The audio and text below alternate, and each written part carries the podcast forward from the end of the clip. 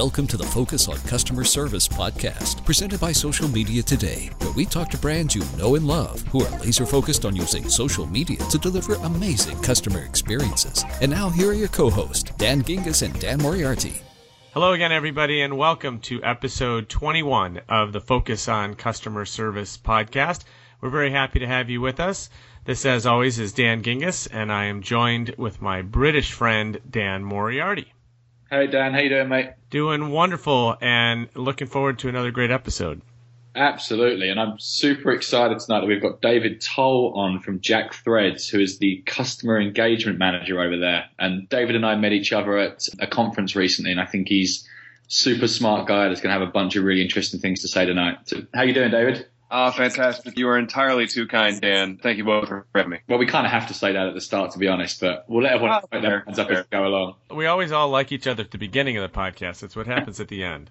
Yes, I was just thinking. If you still feel that way at the end, we'll call it a success. It'll be good. and if not, we can just edit it out. Perfect. I like that. Uh, well, listen, David, why don't you jump in and just give a quick explanation of who Jack Threads are and what you guys do? Absolutely, yeah. So we uh, started off about seven years ago as a, a flash sale site when that was uh, when that boom was happening, and we recently transitioned away from that model into uh, positioning ourselves as a unique men's fashion destination. You know, targeting guys 18 to 50 and uh, trying to carve out a niche for that you know that everyday guy, you know, who's not a fashion elite but who needs a place to go where he can figure out how to get the best bang for his buck, look sharp so we just released our first ever private collection uh, about a month ago. It's doing great. I have one of the daily sweaters myself, and I love it. I wear it all the time. I have one of our puffer jackets coming in the mail by the end of the week. I'm looking forward to getting that too.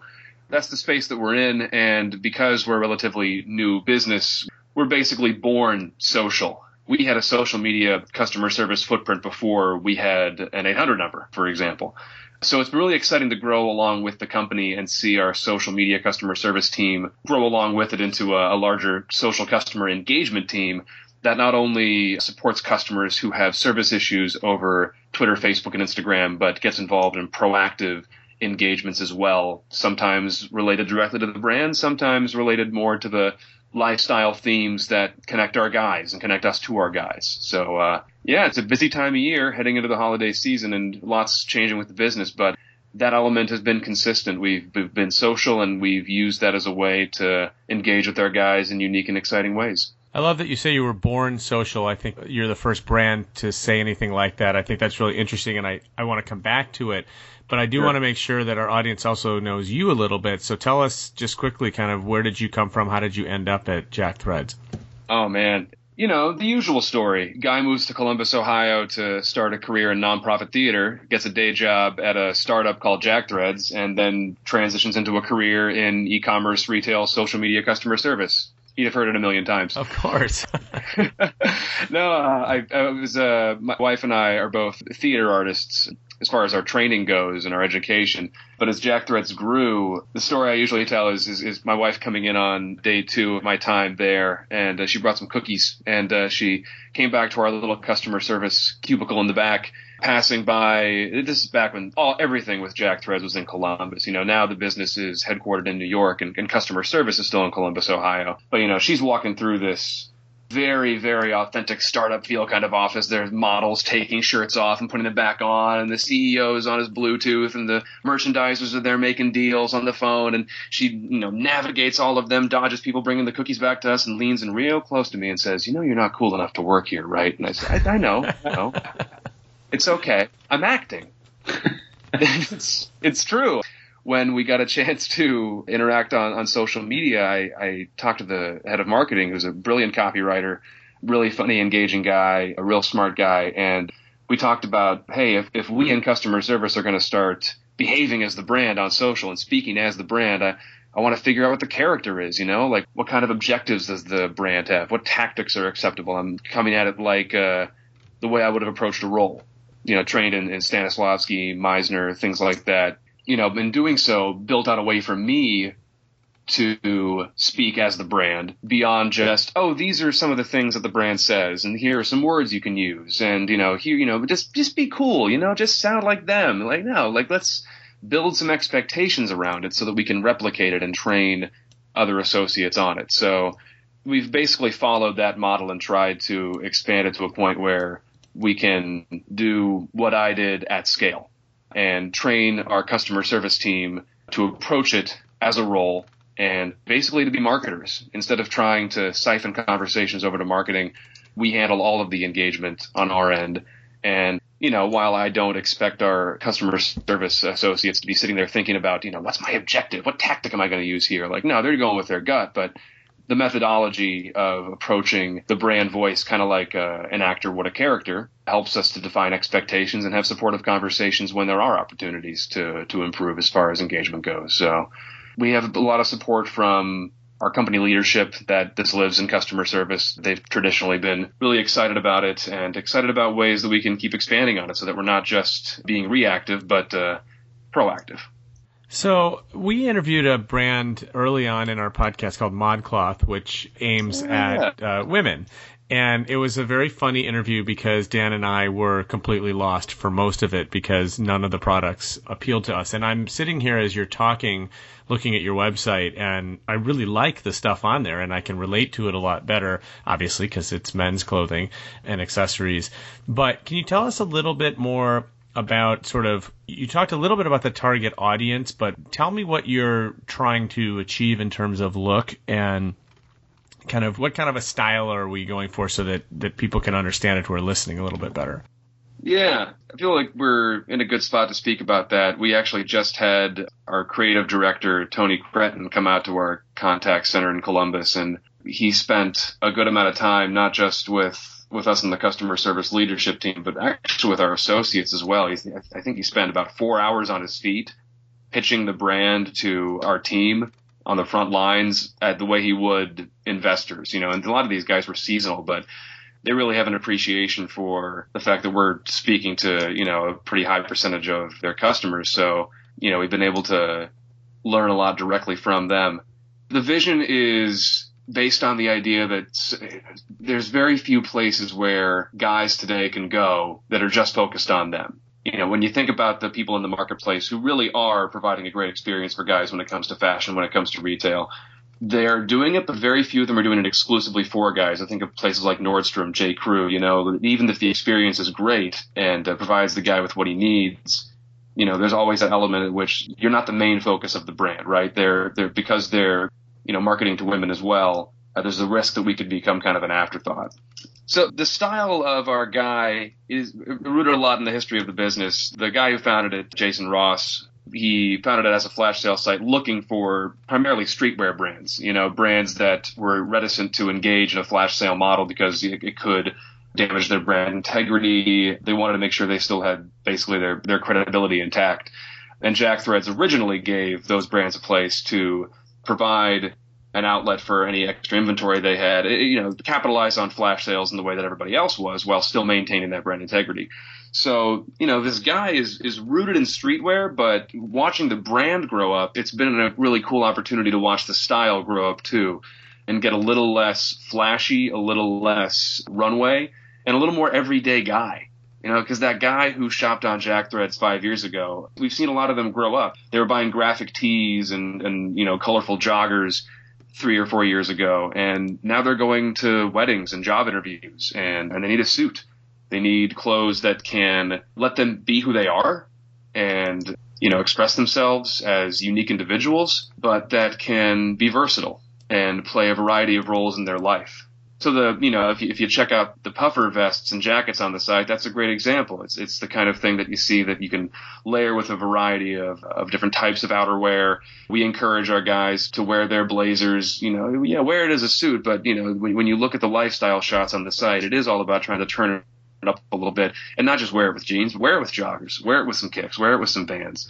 So that's why we've also positioned the private collection alongside brands that we love, like Vans, like Publish, like Burton, brands with whom we will frequently continue to collaborate with in the future. You know, we're kind of past the point where I think you can expect a guy to find a brand and be like, that's it, that's me, head to toe. I don't buy anything else except for X brand. Like I just that guy doesn't really exist anymore. So by identifying some of those key brands that we love, we can help position ourselves in the marketplace alongside them. And so that guy knows, cool, I'm into all those and I can make sure that this Jack Threads collection matches up with everything else that I've got. At the core of it, it is this kind of experience of becoming and, and maturation, you know, that this is a look that can, you know, help you still be you wherever you go, whatever situation you're in, whatever you need to to wear this to. You can wear this same blazer to work as you can out to the bar later and still be totally comfortable. Hold on, David. You said something that I've got to call you on. Yeah, graphic yeah. tees aren't for grown-ups. oh, no, that is my go-to. Fair enough, fair enough. So I should say exclusively graphic tees, right? No, hey. Oh, I wear pants as well. pants, pants on occasion. I really want to hear more about your role at Jack Threads and the team you oversee. You've mentioned some interesting stuff already about you guys being based in Columbus, Ohio, but the headquarters in New York. So can you talk a little about about your role, the team, and kind of how you work within the organization? Yeah, really my primary role in the organization is to manage the training, learning, and career development for everybody on the customer service team. Full time, part time, supervisors. At this point in time, you know, anywhere from 40 to, to 60 people, depending on seasonality. That's the core of my role, and it's the part of the job that I love the most is is helping people to learn and, and develop and grow in their careers at Jack Threads or elsewhere. You know, we got a lot of folks who this is their job is helping them get to the next thing, and we're, we're super supportive of that. So social media customer service, you know, is a corner of, of my world in some regard. It's one of the reasons why bringing a technology partner like Conversocial in made a lot of sense because I wanted us to be able to do it at scale without it being, we, we don't have the volume yet for it to be a, a full-time role to manage it. So as a result, it's, it's a way for our team to kind of level up. You know, as I'm watching somebody grow and develop on uh, on the team if they demonstrate over our primary core channels, uh, live chat, phone, email, that you know I'm, I'm, seeing the work they're doing and saying, man, that is really good stuff. You understand our guy. You get the brand voice. You've got a servant's heart. You know how to do the right thing for our customers. This needs to be in public. I want everyone to see this. I want this to be something that we can show our customers, our partners, and everyone else on our team to say like this, this is how you do it.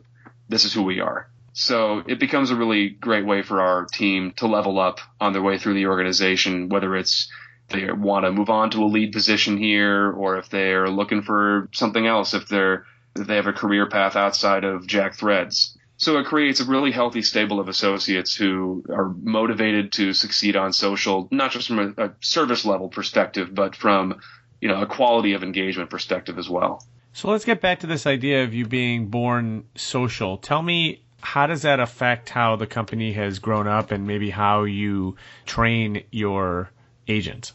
It makes it really easy for us to remind everybody that anything you write, anything you say has the potential to go viral, right? I mean, that doesn't surprise anybody in our organization. You know, nobody's sitting around shaking their heads going, man, you know, like didn't used to be like this. Now it's always been like that for us. And we try to turn it on its head and try, instead of trying to avoid the next social media crisis, you know, I, we bring people in on day one and say, our expectations are that your service will be tweet worthy. I expect people to tweet about the work that you do. I expect them to get on there and say, like, I can't believe Jack Threads just did this for me. And man, I, I can't believe that I didn't think they'd be able to go this far for me, but they did. And they exceeded my expectations or man the person was so human so friendly i felt like i was talking to my buddy.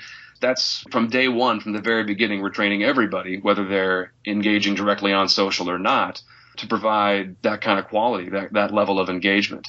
So that helps but I, I think it's also helped in, in, terms of our relationships with our partners around the business that we everybody sees social as a viable mouthpiece for the customer and we have a really strong cadence of uh, passing on the voice of the customer through social measuring sentiment and using it as a way to find out what our guys need, what they're responding to, along with, with everything else we look at in terms of voice of the customer. So you know, we've done a few things over time to respond to things that customers have pointed out on social media. So yeah, we've got a good history of passing on the voice of the customer. One of the most potent examples I can think of being in a social space. We actually were an early partner with Facebook on uh, promoted posts, and it was one of the ways that we saw a pretty significant spike in, in membership and growth a couple of years ago as a result. Uh, but it's also helped us evolve the way we put those engagement opportunities out there. You know, for a long time, if and this might have happened to one of you guys, if if you wound up getting targeted in there, you'd be scrolling through your Facebook app and you'd see this post about Jack Threads and say, well, that looks pretty cool. I'm going to go check that out. And as soon as you click on it, there's an invitation to create a membership, provide your email address, and you're required to put that information in before you can look at the merchandise, which actually isn't the experience you had if you were going to visit just jackthreads.com. You'd be able to exit out of that invite and browse freely before creating an account. Currently, we do offer guest checkout as well. So, you know, this was always kind of a pain point for customers on social media and uh, tracking it over time we were able to you know make a pretty convincing case as far as sentiment right like no, no matter what the roi is on these forced sign up ads here's some examples of, of, of customers are driving away. Here's the impact that it has on social sentiment. And over time, we actually were able to build a strong enough case to the marketing team that they moved away from that and changed the ad so that you don't have to sign up for an account before viewing. You can just skip right ahead to it you know, that was one where the ROI became more about like what story are we telling on social and what kind of experience are we providing these guys, this kind of first impression. And certainly, you know, we, we put numbers around it, but uh, that was a very raw example of what kind of social behavior are we seeing, what are customers saying they want, and and then you know it was really gratifying to see that response in there. And it was one of those things that everybody in the business agreed, like, yeah, you know, that would be let's let's figure out a way to fix that experience and being able to keep that consistent drumbeat of here's how it impacted sentiment this week, that week. Okay, yeah, we need to go ahead and make this move. So, what kinds of things are your customers or prospects talking to you about on social media? It almost exclusively is about the product. You have people wondering where their order is, or people who want to conduct an exchange over Twitter. But for the most part, it's people engaging on the product, what they like about it, questions they have about it, which as an e-commerce only entity, we don't have any brick and mortar locations. We just uh, are about to close our first pop up in Soho. So we, we had our first physical location for the past three weeks, but you know, it was a try before you buy in-store experience, right? There's nowhere currently that a customer can go to say, Hey, I got this. It didn't fit. I'd like to get a new one. So as much as we can get the experience right for the customer on the first try, we can give them a better experience and help improve the bottom line for the business. So it's mostly people ask, talking about the product. And if they are asking questions, how does it fit? You know, what kind of return policy do you guys have? If I don't, if it doesn't fit when, it, when it gets here, uh, is that in stock still? Or even, you know, the thing that always surprises our, our social media marketing team is, you know, we'll put up a, an ad on Instagram advertising a you know jeans or a blazer. And then of course we get questions about what are those shoes? What's that watch? What's that hat? You know so our team's at the ready there to make sure everybody knows what the full rundown of the outfit is. That's a lot of the reactive stuff. Talking about product dominates the conversation. And uh, a couple of years ago we started to play with proactively searching for trends within fashion that we knew our guys were into. Things like raw denim joggers boat shoes that uh, just to find conversations where guys were talking about this stuff and join them, chime in, start to participate, to let them know that we were interested too. And that's evolved to not just talking about fashion directly, but talking to anything from Sriracha to Bob Ross. So you guys saw that that Twitch was running that marathon of Bob Ross Happy Trees videos for hours and hours and hours on end last week. I managed to miss that one. it was uh, so Bob Ross came back. He was trending for a little bit. I'm not too yeah. sure who Bob Ross is. Should I know? Oh no, he's a painting instructor, and he was really popular on public television in the states during the uh, the 80s and 90s. You just tune in and he would talk you through, you know, okay, we're painting this landscape today. Just very soothing, very calming. And then if he accidentally dabbed something, he'd say, okay, no, it's all right. It's all right. It's not a mistake. You're just going to make a happy little tree there and we'll keep moving on. Kind of a, cult icon that the internet embraced over time. And this marathon that Twitch ran, the kind of flavor of the week in terms of what kind of uh, stunt media thing is happening happening online. They drew millions and millions of viewers and even started a campaign on Twitter to try to keep the marathon going after they had scheduled it. So last Friday, our social engagement team started running a proactive search for a few Bob Ross related tweets and, and just started to engage with people and even ran the marathon in our office a little bit to just to create this shared experience with our guys. And I was incredibly excited about that because nobody on our team was saying this will be great.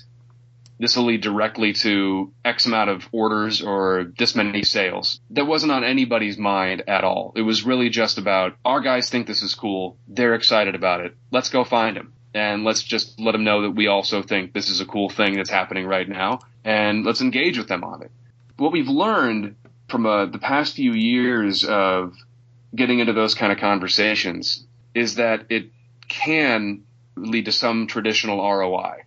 As we started to get our arms around what the impact of those seemingly irrelevant conversations are, right? Not relevant to the brand, but relevant to who our guy is and, and what interests him when he's out there engaging on, on Twitter and and what he wants to talk about. You know, going back and, and tracking conversations with those guys and seeing, you know, how many new users did we get? How many new orders did we get? And even at a very rudimentary level, it costs us a fraction of what our acquisition team puts on to a new user or a new order in terms of cost per customer, in terms of cost per order. Not only that, but exercises like that keep our team super engaged so that when we're, I think you guys have both seen that social volume can be, can come in peaks and valleys. And if we're in a valley, I want to have a way for them to stay engaged, stay active, not get complacent and, and you know, keep their practices in good shape.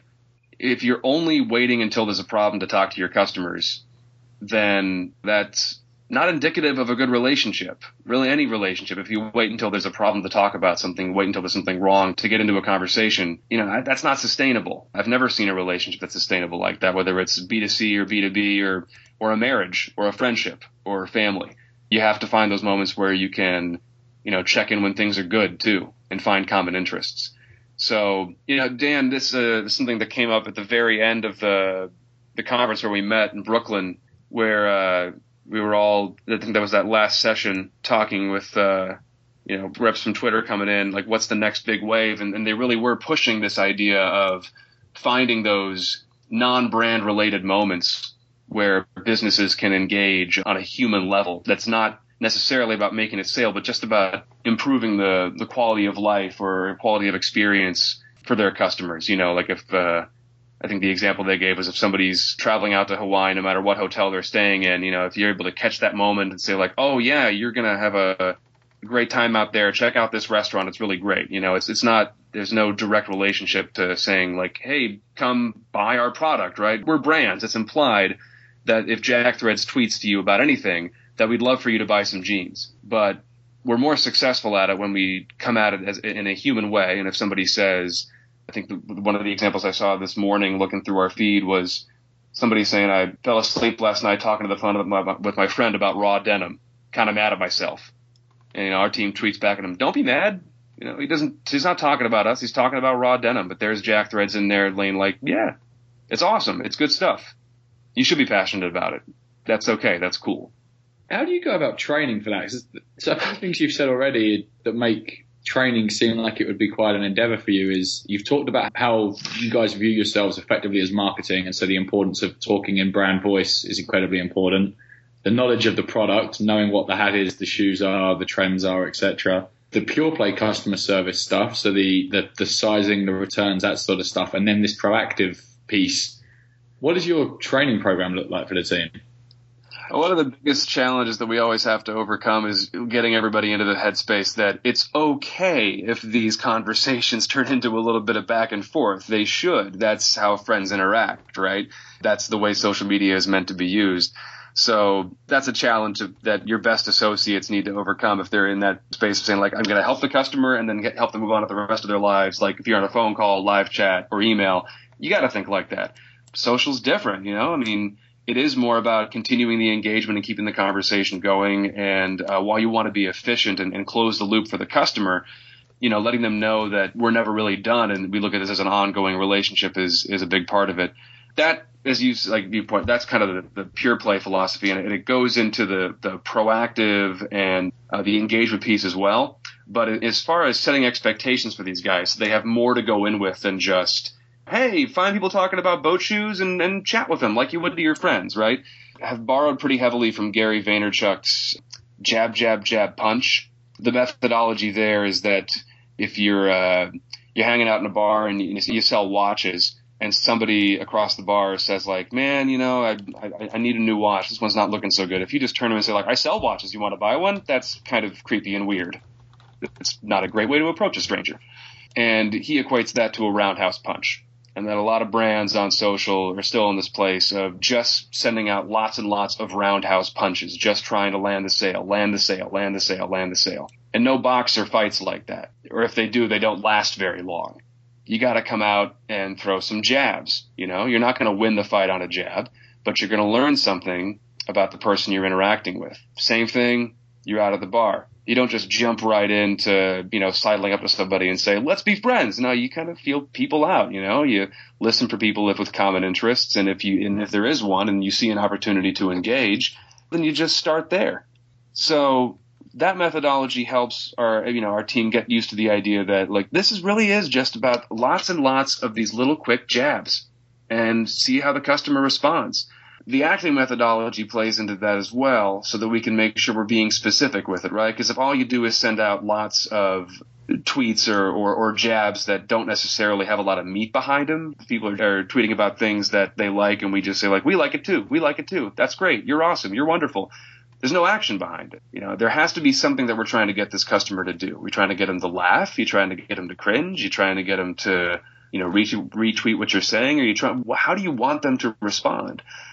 It's a kind of a combination of that methodology that, that Vaynerchuk puts out there, which has served us really well, and some of that acting technique that, you know, puts it into an action biased place, right? Like you need to think about what you want from this person beyond just a sale. Everybody's out there trying to make money. That's different than building relationships. Acquisition is about making sales, and that's not really what this is about. Ultimately, yes, that's what the business is here for. We're here to sell clothes. But we can only do that if we hold up our end of the bargain to the business and create real relationships with our customers and engage on a human level. So those are kind of the two prongs of the training, right? The Vaynerchuk jab, jab, jab punch and then that acting piece that figures out, you know, what's the human way to do this. We're talking with David Tull from Jack Threads, and he's been giving us some great advice on how to train agents and social media customer service. It sounds to me like you were talking about really customer experience theory in the sense that you put the customer in the center of your marketing efforts. And when you were saying that you've got to know what you expect of the customer, I think that's something that's really it's an important takeaway because a lot of brands are still, in my opinion, using social media as a megaphone channel, and they're mm. out there shouting what they think people want to hear that's doing the opposite of what you're saying. That's ignoring or not thinking about what the potential response, you know, the desired response is. So I think that's a really interesting way of looking at it. And if you take all of your marketing and put that and put it through that filter, you probably end up with a lot better content that gets more engagement. So speaking of that, I wanted to kind of pivot a little bit to ask you, so all this great stuff that you're doing and this philosophy, how do you then measure it on the back end? So what kind of KPIs do you look at? We have some traditional KPIs around response time because at the end of the day, if we're talking to someone about Bob Ross and there's another guy over in the corner wondering where his order is, that's not a great look. So we got to make sure we're taking care of the bottom line first. So we do look at KPIs like uh, response time, and sentiment and uh, you know are we converting negative conversations into positive that sort of thing. But really, our, with the primary KPI we look at to make sure we're, we're holding up our service level agreement with the business is uh, getting an average response time within an hour. And, and right now, you know, our, our, SLA is 60 minutes, and well, really we usually perform closer to uh, to 30 or less. But as far as the engagement pieces go, sentiment is one of the best ways for us to track a day to day, week to week KPI on uh, how successful we are. Like, like I said, we're still getting our arms around measuring a direct ROI as far as cost per order, cost per customer. You know, if, if there is an acquisition piece to this, what does it look like? We know that a certain amount of these end up converting into new users or, or, new orders, at least with a certain amount of probability. So, in a way, it is more about eh, generating the volume. And when we're working with the team and setting goals for them, it's letting them know what our expectations are, right? Like if, if we're sending somebody into their shift as a social agent, making sure they know, hey, like you, we need to see you get this many proactive opportunities in too. in addition to you handling the traditional service inquiries that you're going to see. So that helps us make sure we're getting the, the quantity that we want to cultivate a healthy conversation with our customers.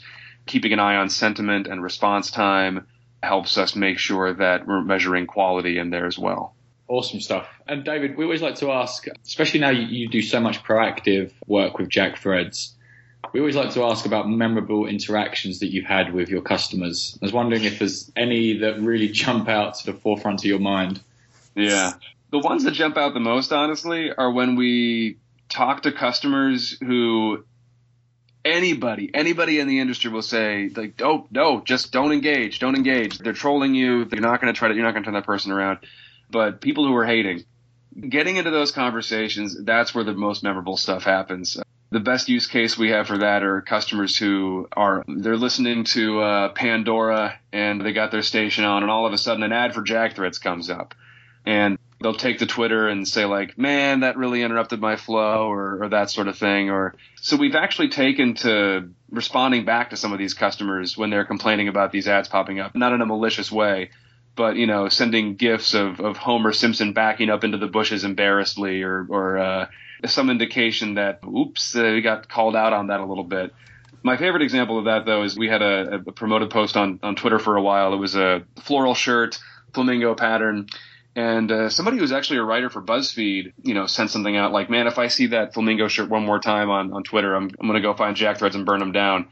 and we found the most absurdly weird, glorious gif of this woman dancing with a flamingo, very sensually. You know, it was a little, a little weird, but we sent it to her with the tweet, "You just made the flamingos cry." And she wrote back immediately and said, "Okay, this made it all worth it." You know, and she thought it was hilarious, retweeted it.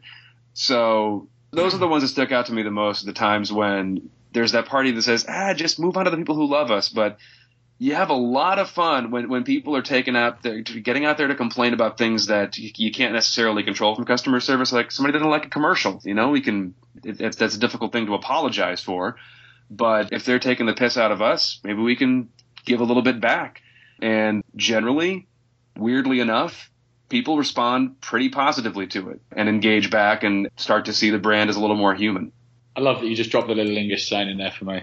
I can't help it, man. Dan, are you confused about taking the piss? Does that make sense to you? I missed that one. it's one of those brilliant British phrases that I just can't think of an American equivalent. Taking the piss out of someone. It just like I don't know. Are you poking fun of me, bro? Uh, right, like that doesn't that doesn't cut it. That doesn't cut it. It's something that I think Americans need to adopt universally. It's just that good of a phrase. That's awesome. Well, we also like to ask people eh, towards the end of the interview if they have any advice for others that are either getting started in social customer care or trying to improve and, and get it to a better level. And sometimes the way people think of it is if you, you know, were talking to yourself a few years ago, what would you tell yourself that you know today that you didn't know back then? Yeah. I think there's still this residual feeling around social customer service that we're exposed. That because these conversations are happening in public, yes, there there is more risk and, the stakes are higher. My advice would be rather than see that as a, a liability, see it as an opportunity. The stakes are higher, good. Jump in.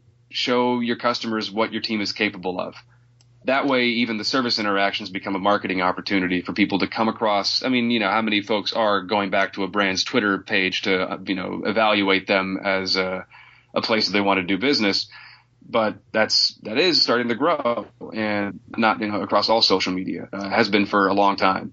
And there's an opportunity for you in there to keep yourself honest to use that transparency to your advantage that can absolutely be scary. And it's one of the benefits we have, like I said earlier, being born social, that it's a little less scary to our leadership than it may be to other businesses for, for whom this is a, a new experience. But I think it's necessary. Dan, if I learned anything that uh, in Brooklyn last month, it's that we're no longer alone in this space. I mean, three or four years ago, Jack Threads was really super cool for engaging with its customers on social and and treating them and providing a social first experience where we weren't trying to drive them offline and say like, yeah, email us, yeah, call us, yeah, chat in. I mean, I'm seeing brands not just like Hyatt, but regulatory industries as well, really getting into some of the same stuff that we're doing. So the level of competition has increased and the need to embrace social wholeheartedly as an engagement channel and to be excited about it and to take that risk and the potential vulnerability and use it to make the brand human instead of try to avoid it and shirk it. Uh, that's where we've seen the most success, and that's where I'm seeing other brands who are jumping into the marketplace that I didn't see three or four years ago doing it. That's where I see them having success too. Absolutely, and and, and it's funny, David. I agree completely in the sense of it feels like the expectations there now, you know, for brands and consumers. It, it doesn't feel like a surprise when you get a response from a brand on social now. Mm-hmm. And yet the data that Jeff from Twitter shared on this podcast and at the conference we were at is that something was it about 60% of brand comments don't get responses from brands on Twitter still. Yeah. So I feel like it's, it's definitely growing, but there's still, I'd say, a lag in the majority of brands with their ability to actually scale and, and, and scale in a timely manner against it for some reason. And, and to be blunt, I think that's why Dan and I are doing this podcast to try and help some brands through that. Think at a very basic level, if you treat it like a cost and you're not responding to the positive conversations, you're not engaging, if you're just responding to the problems and not cultivating a positive conversation, then Yeah. you're demonstrating to your customers that, yeah, you guys are a cost and we're going to figure out a way to, to manage the questions that you have and that's it, no more. Whereas if you're getting involved in some positive conversations and thanking customers and that 60% you're talking about, Dan, and, and you're getting in there to the conversations that, that aren't as maybe traditionally high value, but, but getting after some number of them, like you said, it's, it's just the expectation now that you're going to hear back from a brand if you, if you start talking about them. Absolutely. Well, listen, with, with that, I think we'll wrap up. Um, David, really appreciate you joining us tonight. It's super interesting hearing your perspective, and you were as good as I was expecting. So thank you very much. no, my pleasure. Hope it all comes together well. It's, it was, it's been, it's uh, one of those long weeks heading into, heading into peak season, but lots of good stuff happening. Awesome. Great. Thank Well, you, David. Really appreciate it. Thanks for listening to the Focus on Customer Service podcast, presented by Social Media Today. Be sure to tweet your thoughts and nominations for other brands to be featured using hashtag FOCS and follow Dan and Dan on Twitter at dgingiss and at I am Dan Moriarty. See you next time.